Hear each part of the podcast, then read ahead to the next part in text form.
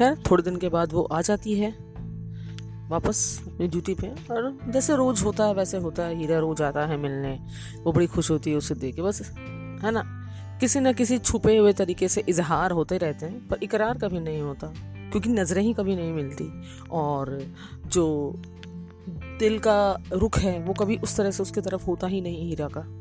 पर तो भी वो खुश है। होता है ना, जब आप किसी को बहुत चाहते हो वो आपको दिख जाता है, आपके सामने आ जाता है, किसी भी तरह आपके साथ थोड़ा वक्त बिता लेता है, तो आप ऐसे ही खुश होते हो। बस ऐसा ही हाल कुछ सुमन का भी था, बस वो ऐसे ही खुश थी।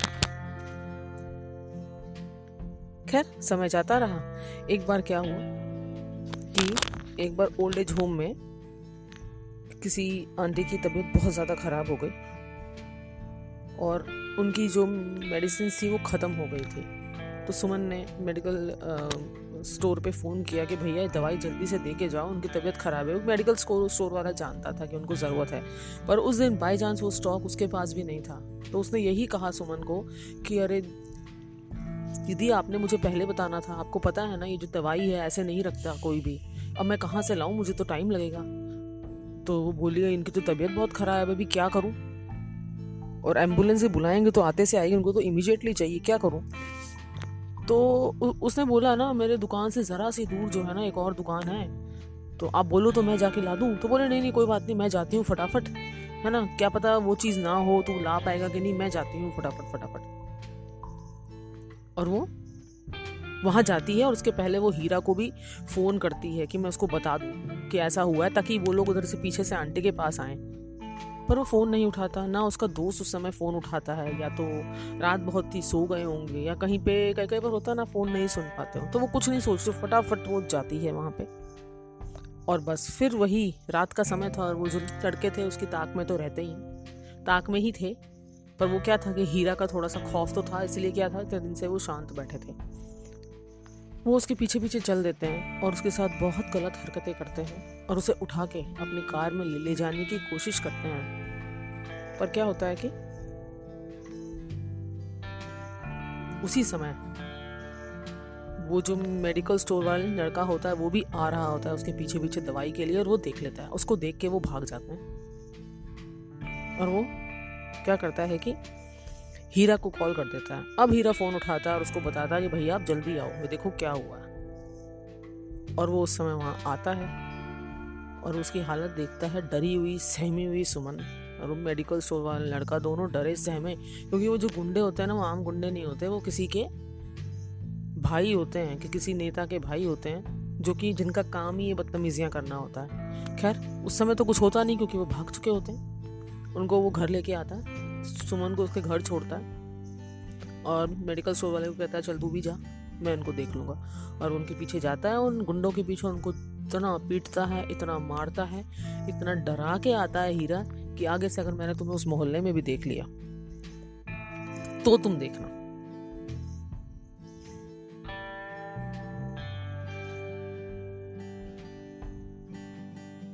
और फिर दोबारा से उसे लगता है कि नहीं सुमन के पास वो अपने दोस्त को छोड़ाया था, क्योंकि वो बिल्कुल डर से और अजीब सी स्थिति से अजीब सी हो रही थी। दोस्त ने अपने दोस्त कहा था तू यहाँ बैठ, मैं आता हूँ निपटा के और मैं वापस आता हूँ। जब वो आता है ना तब भी सुमन काँप रही होती है और उसका दूसरे से संभाल नहीं पा रहा होता, कि इतना डर जाती है कि रो ही रही होती है। तब जाके हीरा उसके कंधे पे हाथ रखता है और वो बिल्कुल पिघल जाती है और उसको ज़ोर से गले लगाती है और सिसक के रोती है। उस दिन हीरा का दिल पिघल जाता है उसके ऊपर और वो भी उसे कस के गले लगा लेता है कि कभी रोना मत, कभी डरना मत, मैं हूँ, कोई तुम्हारा कुछ नहीं बिगाड़ सकता। बस उस दिन शायद वो जो प्यार के अंकुर थे वो फूट जाते हैं उन दोनों में।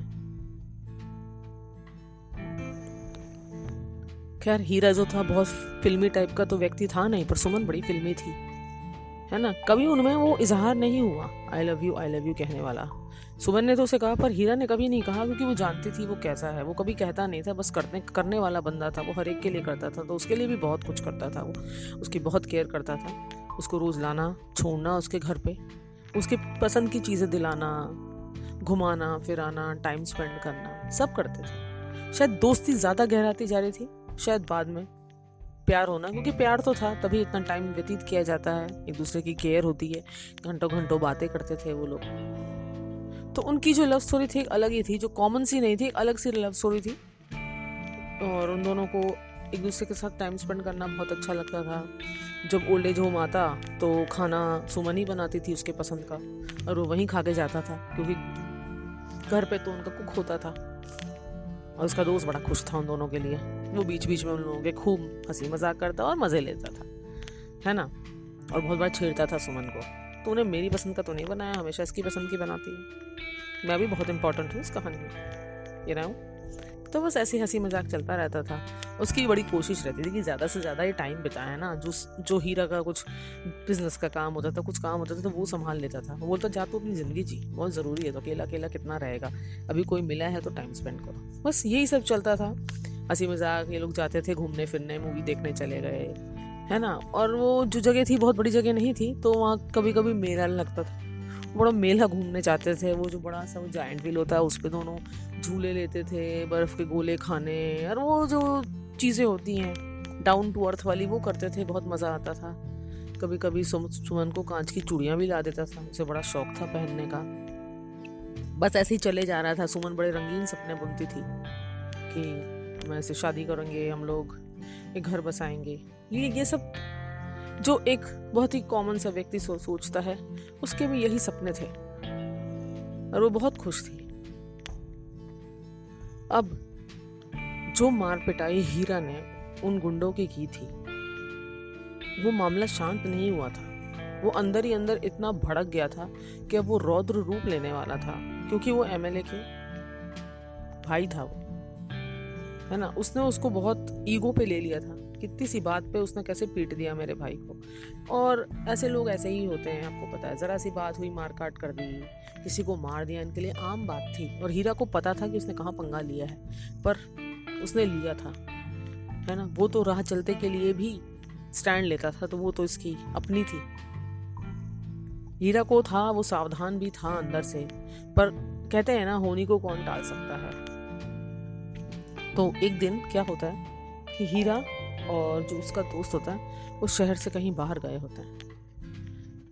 बस 4 या 5 घंटे की बात होती है। सुमन को कह के जाते हैं कि हम जाके आ रहे हैं, तो ओल्ड एज होम से निकलना मत, यहीं रहना, कोई बात नहीं, यहाँ सो भी जाना, अगर मैं लेट हो जाऊँ, कुछ भी हो तो कॉल करना, मैं कॉल पे हूँ। क्योंकि उसको अंदेशा रहता है, क्या होता है कि रोज़ तो वो साथ ही होते हैं और उनको रहता भी है, वो भी यही मौका देख रहे होते हैं कि ये कहीं अकेला जाए बाहर और हम अपना काम करें। और उनको वो मौका मिल जाता है। जैसे हीरा जाता है, उनको पता होता है, वो आते हैं, सुमन को उठा के ले जाते हैं और उसका बेदर्दी से कत्ल करके और उसे शहर के पास से जो हाईवे गुजर रहा होता है वहाँ फेंक देते हैं। और हीरा को फोन कर देते हैं, जा तेरी सुमन पड़ी है हाईवे पे, जा बचा ले, जा उठा ले। हीरा को जो भी पता लगा, बेतहाशा गाड़ी चलाता चलाता वो उस हाईवे तक पहुंचता और वहां देखता है उसकी सारी जिंदगी बेजान पड़ी रोड पे, आसपास से सारी गाड़ियां जा रही है ना। हाईवे पे कभी ट्रैफिक नहीं रुकता, कभी जिंदगी नहीं थमती ना। बस गाड़ी वाले क्या कर रहे थे, उसके आगे पीछे से आजू बाजू से बचा के गाड़ियां चलाते हुए ले जा रहे थे ताकि उसके ऊपर ना चल जाए, पर किसी ने रुकने की या उसकी जहमत नहीं करी, क्योंकि शायद आप रुक नहीं पाते हाईवे पे, इतनी पीछे गाड़ियाँ आ रही होती कि शायद बहुत सारी टक्कर हो जाए। बस बचा बचा के चल रहे थे। एक आधी बार तो ये भी हुआ कि गाड़ियाँ उसे छू के निकल गई और जो हीरा था वो बस बेजान सा, हेल्पलेस, बेबस अपनी सुमन को वहाँ पड़ा देख रहा था। और गाड़ियाँ जा रही थी, गाड़ियों का हॉर्न, गाड़ियों का शोर, वो जगमगाहट, उसकी तो दुनिया खत्म हो गई थी, सुन्न हो गया था। उसका दोस्त, वो जो नज़ारा था उसको क्या बयान करें, पूरी ज़िंदगी ले गया था, टूट गए थे वो लोग। अब किसी तरह क्या था कि सुमन को वहाँ से उठाना था। अब उसका दोस्त बीच में जाके खड़ा हो गया और टकराते टकराते बचा, हाथ करके कि अरे रोको, कितने बेदर्द लोग हो तुम लोग, देख रहे हो कुछ पड़ा है। बेतहाशा वो गाड़ियाँ रोक रहा था, मार मार के काटता। हीरा वहाँ बेजान खड़ा था। वो हीरा जो कि पत्थर सा स्ट्रांग था, वो वहाँ बेजान खड़ा था, बहुत मुश्किल से, बहुत मेहनत करके।